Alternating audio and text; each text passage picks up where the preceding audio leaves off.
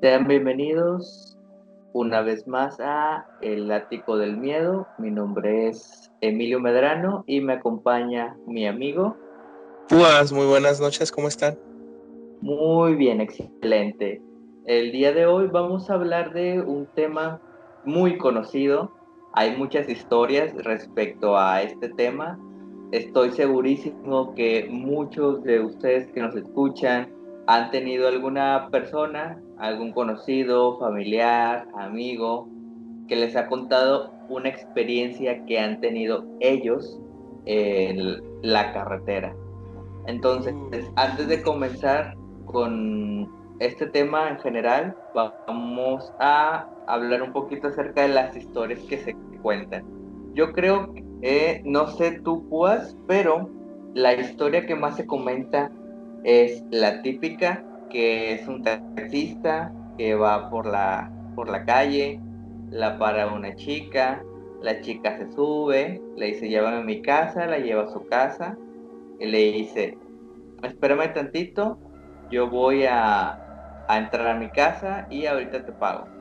No, pues el taxista la espera mucho tiempo, hasta el punto en que pues el taxista va, se levanta, toca la puerta, le dice, eh, abre una señora, le dice, oye, este, pues acaba de entrar una chica, me dijo que me iba a pagar y que no, no ha salido. Y la señora rompe en llanto y dice, no, pues es mi hija que falleció hace tres años. Y se supone que le muestra la foto y pues esa es como que la historia más importante o como que más representativa que más he escuchado respecto al tema de, de los fantasmas a la carretera. No sé qué historias has escuchado tú, pues. Fíjate que esa historia se asemeja mucho a una historia muy personal, güey. Está bien cabrona, pero igual, este, nos centramos un poco en el tema y luego ya la soltamos. Y ah, pues fíjate que, este, hay más historias, no solo de taxistas, sino de traileros y, o sea, están, tan culerillas, o sea, sí están fuertes. ¿Cuál es la historia más fuerte que has escuchado? Pues, bueno, este es de un taxista. Este, creo que era amigo de mi tío, el taxista este, porque cuando era mi tío trabajaba de taxista. Y pues iba en la carretera, no me dijo cuál carretera, no se acordaba. Él iba en la noche, ya en la madrugada en la carretera, y pues normal, ¿no? O sea, tranquilo, línea recta, todo oscuro. Y en un momento se percató en la orilla de la carretera una figura infante, güey, de un niño, güey, agachado en cunclillas. Se le hizo extremadamente rarísimo que estaba en medio de la nada, güey. Entonces, como toda persona normal y coherente, pues este, se, se paró, se bajó y fue a, o sea, le empezó a hablar el niño, oye, ¿dónde están tus papás? O sea, ¿qué haces aquí afuera? Y no le contestaba, güey y lo agarró y lo tocó y todo el o le empezó a empujar y no, no contestaba nada, güey. Al tratar, o sea, ya al gritarle, ya este, o sea, este, a sangolotearle un poco porque no, este, estaba todo muy, él decía que estaba muy frío el niño. Y supongo que él pensaba que es porque estaba fuera, ya era madrugada y creo que era invierno todavía. Entonces, al ya como que empezó a reaccionar, al momento en que voltea el niño, lo que vio fueron dos ojos blancos y una cara, o sea, una boca con colmillos, güey. Y el taxista se asustó bastante, güey. Nomás se subió al taxi y se fue, güey. Y desde entonces jamás pasó por esa parte de la carretera, güey. Y me supongo que jamás se ha parado cuando ve algo sí. Supongo, güey. Sí, es un. Yo creo que es un tema recurrente. Creo que referente a eso, a muchas personas le han sucedido cosas similares. Eh, yo soy muy seguidor de eh, canales así referentes al miedo y así. Y hay un, hay un canal, sí, hay un canal que se llama eh, bueno, que es de un comediante, Franco Escamilla, pero había un programa que se llamaba Miedos pero sabrosos. Ahorita ya es otro formato, está, está divertido. Pero el punto es que pues hablan mucho acerca de, de traileros y de personas que que iban en la, en la carretera y son bastantes historias de, de ese tipo. Eh, de la que me acuerdo, sí, es de una persona que recoge un chavo que, que trae así como indumentaria o, vestido así como de ciclista. Entonces la, la, persona esta la recoge, es un trailero, la recoge, le dice, no, pues ¿por dónde va? No, pues voy aquí al pueblo, seguidito, a donde iba él. Entonces, ah, pues quedó súper bien. Entonces llega a un punto de la carretera en donde el ciclista le dice, oye, bájame aquí. Y luego dice, ¿cómo te voy a dejar aquí en la carretera? Pues no, aquí está de volar el pueblo, mejor te dejo en el pueblo. Pero no, no, no, déjame aquí, déjame aquí, aquí me quiero quedar yo. Y comenta eh, la persona que, que, relata la historia que le pasó, que el ciclista, viéndolo, o sea, él viendo al, al personaje ciclista, se desvaneció tal ah, cual en el aire. O sea, como si se hubiera, no sé, hecho polvo, desaparecido, no sé cómo explicarlo, pero el punto es que desapareció. Entonces, pues imagínate el, el, miedo que le causó a esta persona, el, el trailero, ya llegando, o sea, pues llegó así callado, pálido al, al, centro ahí donde el típico, la típica zona de descanso de los, de los traileros, y vieron que estaba así pálido y los otros traileros y las personas que estaban ahí, pues le dijeron, oye, te tocó el ciclista. Y luego sí, ya les contó la historia, que era un ciclista que se murió en esa parte donde se quería bajar. Creo, no me creas mucho, pero creo que la historia era que el ciclista eh, pedía ray para llegar al panteón. No, y no llegar al pueblo, era como para llegar al panteón. Entonces, cuando llegaba al panteón era cuando se desaparecía era algo así, o sea, era un punto donde tenía que llegar el, ciclista y era como que una, digamos, una rutina que hacían. Entonces, esa era la situación. Y era algo que les, que les había pasado ya a otros este, traileros. Entonces era una historia muy recurrente de, esa, de esa localidad. No manches. Pues sí, como tú dices, pues sí, los traileros les han pasado cosas más, más así graves. Y, sí, pues imagínate, van de madrugada entre los viajes y todo eso. Es exactamente el, la situación.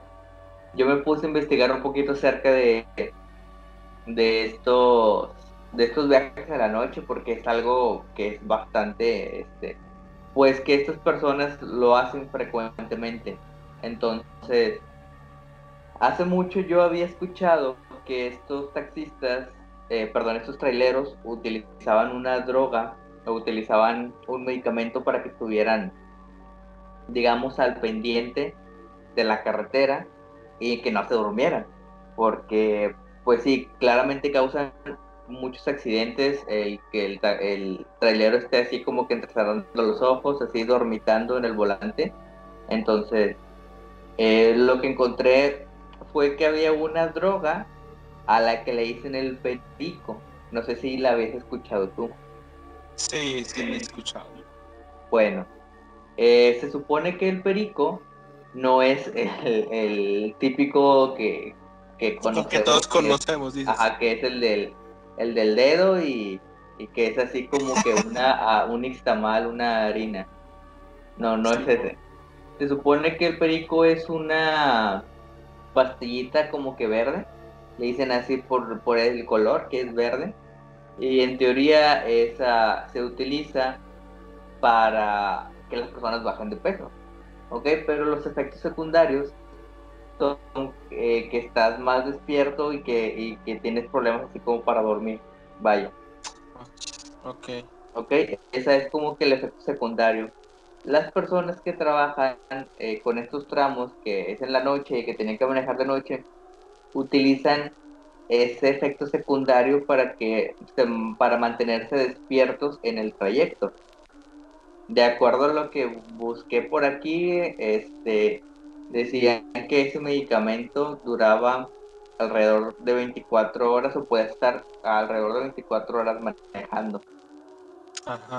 Entonces decían que esto es, es algo que es controlado, es una droga controlada pero pues obviamente, o sea, si vas, si buscas algo, lo vas a encontrar de manera ilegal. O sea, es algo que, que, que se puede encontrar.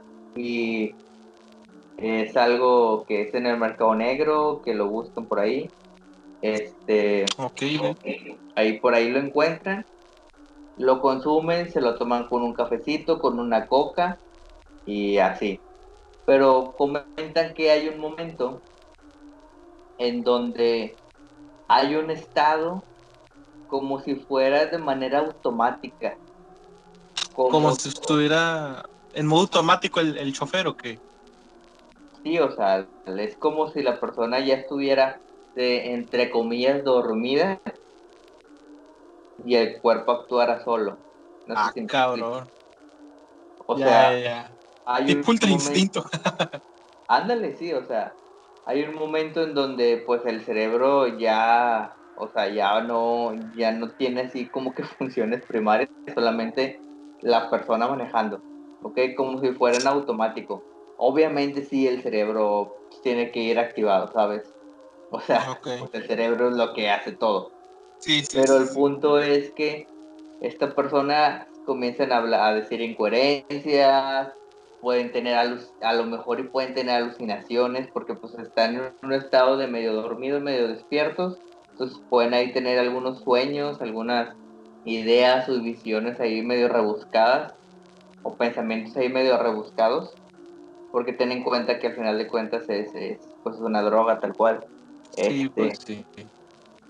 Y aparte, aparte que le sumas Coca-Cola, aparte que estás tú manejando, que estoy bien segurísimo, pues, que no nomás se meten en una pastilla, o sea, se meten las que ocupen para manejar 24 horas o hasta más. Y no, no solo eso, Emilia, también tienen la preocupación de que se topen con los malitos, o sea, es otro punto. O sea, súmale todo eso y, te puede generar este, unas ideas bastante, pues, medio extrañas, ¿ok? Entonces, por ahí podríamos explicar de cierta manera que los traileros o las personas que se dedican a este tipo de, de situaciones y que pues aquí literalmente las personas dicen que pues lo utilizan para poder manejar porque si no, no, no la libran pudiera eso ocasionar que hubiera ese tipo de alucinación, ese tipo de, de visiones en la carretera. Esa puede ser una explicación. Digo, puede ser puede ser otra explicación bastante común de que verdaderamente había una persona ahí.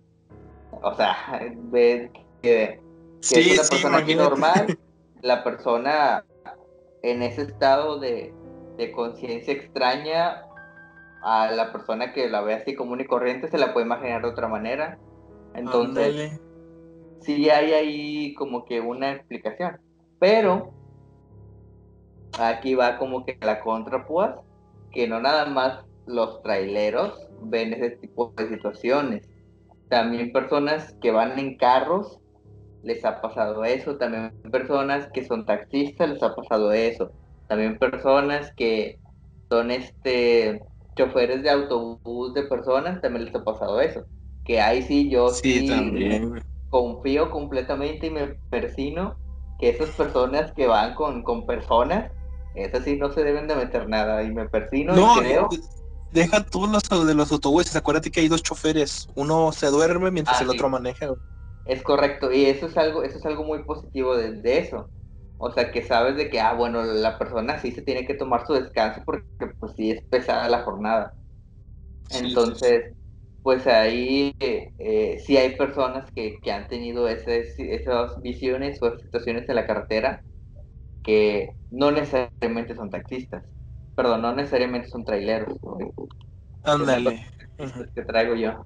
Pero bueno. te comento de las historias más famosas que es una, una de las más famosas es la del kilómetro 31, que de hecho se hizo una película. No sé si has visto la película. Fíjate que no, la he visto. Yo no la he visto. No, ni yo no la he visto, carnal. Dicen las buenas lenguas que si es este si es una buena película, si tiene su si, tiene buen este, buena presentación la película. Entonces, no la he visto yo, no sé de qué. Realmente a mí no me gusta mucho ver películas de terror. A mí lo que me gusta ver son las historias. Me gustan mucho los cuentos, las historias que te metan el suspenso, que te digan, no manches, ¿qué va a pasar esto? Eso es lo que me gusta a mí. Las historias de terror, las películas de terror actuales, se basan mucho en la sangre, en el gore, en el, que te, en, el susto fácil. En el que sale un fantasma así te screamer. Y exageran mucho en eso y es como que, ay, bueno. Pero bueno, entonces, se dice que esto sucede en la autopista México-Toluca, en el kilómetro 31 de esa autopista. ¿Ok? Ok, ok. Lo principal que se dice que se aparece es un niño. ¿Ok? Eso, eh, y creo que es como que la, base principal de la película. Pero, también se aparecen este, presos que fueron asesinados. Eh, se aparecen eh, sombras, se aparecen monjes incluso, entonces sí hay una serie de apariciones en esos, en esos lugares. Y es como que la historia ahí como que más famosa, que, que, que hay como que más experiencias respecto a eso. Entonces, este, sí es algo ahí como que, como que de investigar un poquito más, ¿verdad? De acerca de, de, las historias que hay eh, exactamente en esa, en esa autopista en Toluca. Simón. Eh, acuérdate que aquí en Monterrey, no sé si te acuerdas, Emilio, que tú y yo vimos el video donde no me acuerdo en qué calle de Monterrey, al pasar a la madrugada, a las 3 de la madrugada, se escucha la ambulancia, güey, como de un choque, no sé si te acuerdas. Sí, que pasabas por, esa, por ese lugar y ponías en la radio cierta estación, y mal no estoy, se escuchaba esa ambulancia. Sí, se escuchaba la ambulancia en, en, donde de hecho estaba en la, en la calle una, una, un crucifijo donde ahí se murió alguien, no sé si te acuerdas. Sí, sí, sí me acuerdo de, que hubo esa situación. Ahora, no estoy seguro si, se si eso ya se explicó, o si ya hubo una explicación respecto a, lo que sucedía con eso, o si todavía sucede. Sí, yo también desconozco, la verdad. Sí, es que yo por ahí tengo esa vaga sensación de que eso ya, ya lo explicó, pero no, no me acuerdo dónde lo vi. Entonces ahí como que también hay que buscarlo. Sí, pero sí, o sea, sí, sí me acuerdo de esa situación. Aquí también, este, en, en Monterrey, hay una historia en donde se dice que mm, ha sido a Bosque Mágico, ahí a la pastora. He ido a la pastora, bosque mágico. Sí, bueno, sí, ahí a la pastora. Bueno, pero pasas por ahí como que hay como una vueltita. Bueno, aquí en Monterrey sí, esa vueltita, este, que es a un, a un zoológico, se llama el zoológico La Pastora. Entonces, en esa vuelta, en esa, digamos, urbita y en ese caminito se dice que se aparecen dos chavas que aparentemente fueron asesinadas ahí. Entonces aquí en la madre. Sí, e igual, al, igual a lo mejor no es tan sonada esa historia, pero se dice que ahí se aparecen dos, dos chavas. Y Tendríamos que, comprobarlo, Emilio. sí, ya sé, habría que ir. Dicen, pero, o sea, es, es, lo que te digo, que no nada más a los trailers les pasa. Dicen que han pasado taxistas, dicen que han pasado en carros, dicen que han pasado este personas caminando que ya ves que de repente pues la gente pues tiene que agarrar el camión por ahí y, en la noche y, si les ha pasado que de repente ven a, dos ahí niñas o dos chavitas ahí caminando por la carretera. Entonces, pues sí, ahí hay muchas historias respecto a, a, ese lugar, a ese... A, esa curva de la pastora. Curva de la pastora. y, pues sí, o sea, es, un, son, son historias que, han sucedido. También no me acuerdo, no me acuerdo dónde la escuché esa historia, o, no me acuerdo quién la dijo o en qué situación específica era, pero no sé si tú recuerdas que estaba cierta leyenda en donde había una chava parada en la carretera y te pedía ray. Ajá. Y había de dos sopas. O le decías que sí y se subía contigo y se desaparecía, o había, de dos, o había la otra sopa, que le decías o que te sordeabas y que le seguías y que una vez que tú volteabas a ver el retrovisor, estaba sentada atrás de ti. Sí, es, sí, es, es muy famosa ese Emilio. Pero no sé en dónde sucedía eso. No me acuerdo. Ni yo tampoco, o sea, yo también me sé la historia, o sea, de típico las chava en la, en la avenida, en la calle, en la carretera. Y haces la parada, le la parada, la subes, y si la subes, te dice que la lleves a cierto lugar. Cuando la dejas, te, le dices, pero aquí por qué? Y luego, le, ¿aquí por qué, señorita? Le dice. Y la señorita le contesta, ah, es que aquí fallecí. Y vale madre, o vale correr del taxista. Y la otra es que, te, que te sordees y al llegar a ese punto se te aparece en el retrovisor y chocas donde ella murió supuestamente. Ok, ok. Sí, está ahí medio, medio de terror esa. Eso es, creo que es uno de los miedos más grandes que puede tener una persona que va manejando la noche. Yo creo. o que se puede imaginar, que, que está muy metido en eso de los fantasmas y que se sabe la historia, es como que no me vaya a pasar eso. Porque de cierta manera estás como, pues indefenso, podría decirse, que está atrás de ti y tú estás ah, manejando. O sea, es algo que, que, hay que pensar, es algo ahí de miedo. Sí, sí, de hecho. Según sé, las chicas de la carretera, de, de la curva de la pastora, se dice que en algunas ocasiones también les también pasaba eso, que las veías atrás, este, sentadas contigo. Eh, se dice, ¿verdad? No. Sí, pues sí. Mm, pero no era, no era algo constante como por ejemplo en la historia que tú comentas. Entonces no sé si ah, creer o no creerle, ¿sabes? O sea, como que historia. Pero pues también se decía. Y este yo creo que son así como que las historias más representativas aquí de México. Estamos hablando de México, pero también se habla. Sí, sí. También se habla de cosas que suceden en Estados Unidos, que, que de repente ahí ya sabes que pues hay ciertas carreteras que están larguísimas y nada más hay monte de un lado y monte del otro. Y pues imagínate qué cosas no han visto ahí en la carretera esas personas. O las de las de Canadá, Emilio, que es puro bosque y de repente ves animales que, que nunca has visto en la vida, güey.